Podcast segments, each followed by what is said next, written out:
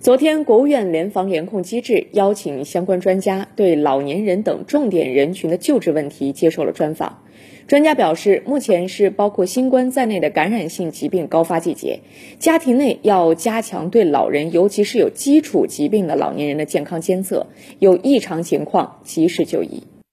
多种因素呢，引起了我们现在来说，总体来说，大家看到的重症的比例呢是比较高的。那在这里面呢，我想提醒一下，呃，家人哈，还包括我们独居的老年朋友，在家里呢，一旦出现了发热呀，或者说出现了呃新冠的感染呢，一定要加强监测，特别是家人的加强这种监测，因为老年朋友呢，他相对年轻人呢，他反应的呢可能不是这么呃明显，比如说他已经体温高了，他并不知道自己已经发。发烧了，另外呢，新冠我们叫做有的老年朋友叫做沉默性低氧，就大家觉得他的呼吸的状态似乎还可以哈，还是挺平稳的，但是氧饱和度呢可能已经是比较低了。那在这种情况下呢，特别想提醒一下，特别是我们的这些失智啊、失能的老年朋友的陪护的家人，一定要监测他的体温啊、心率、脉搏，还有外周血氧饱和度的一个变化。那如果这几项的指标都相对来说处要比较稳定的状态，就没有关系。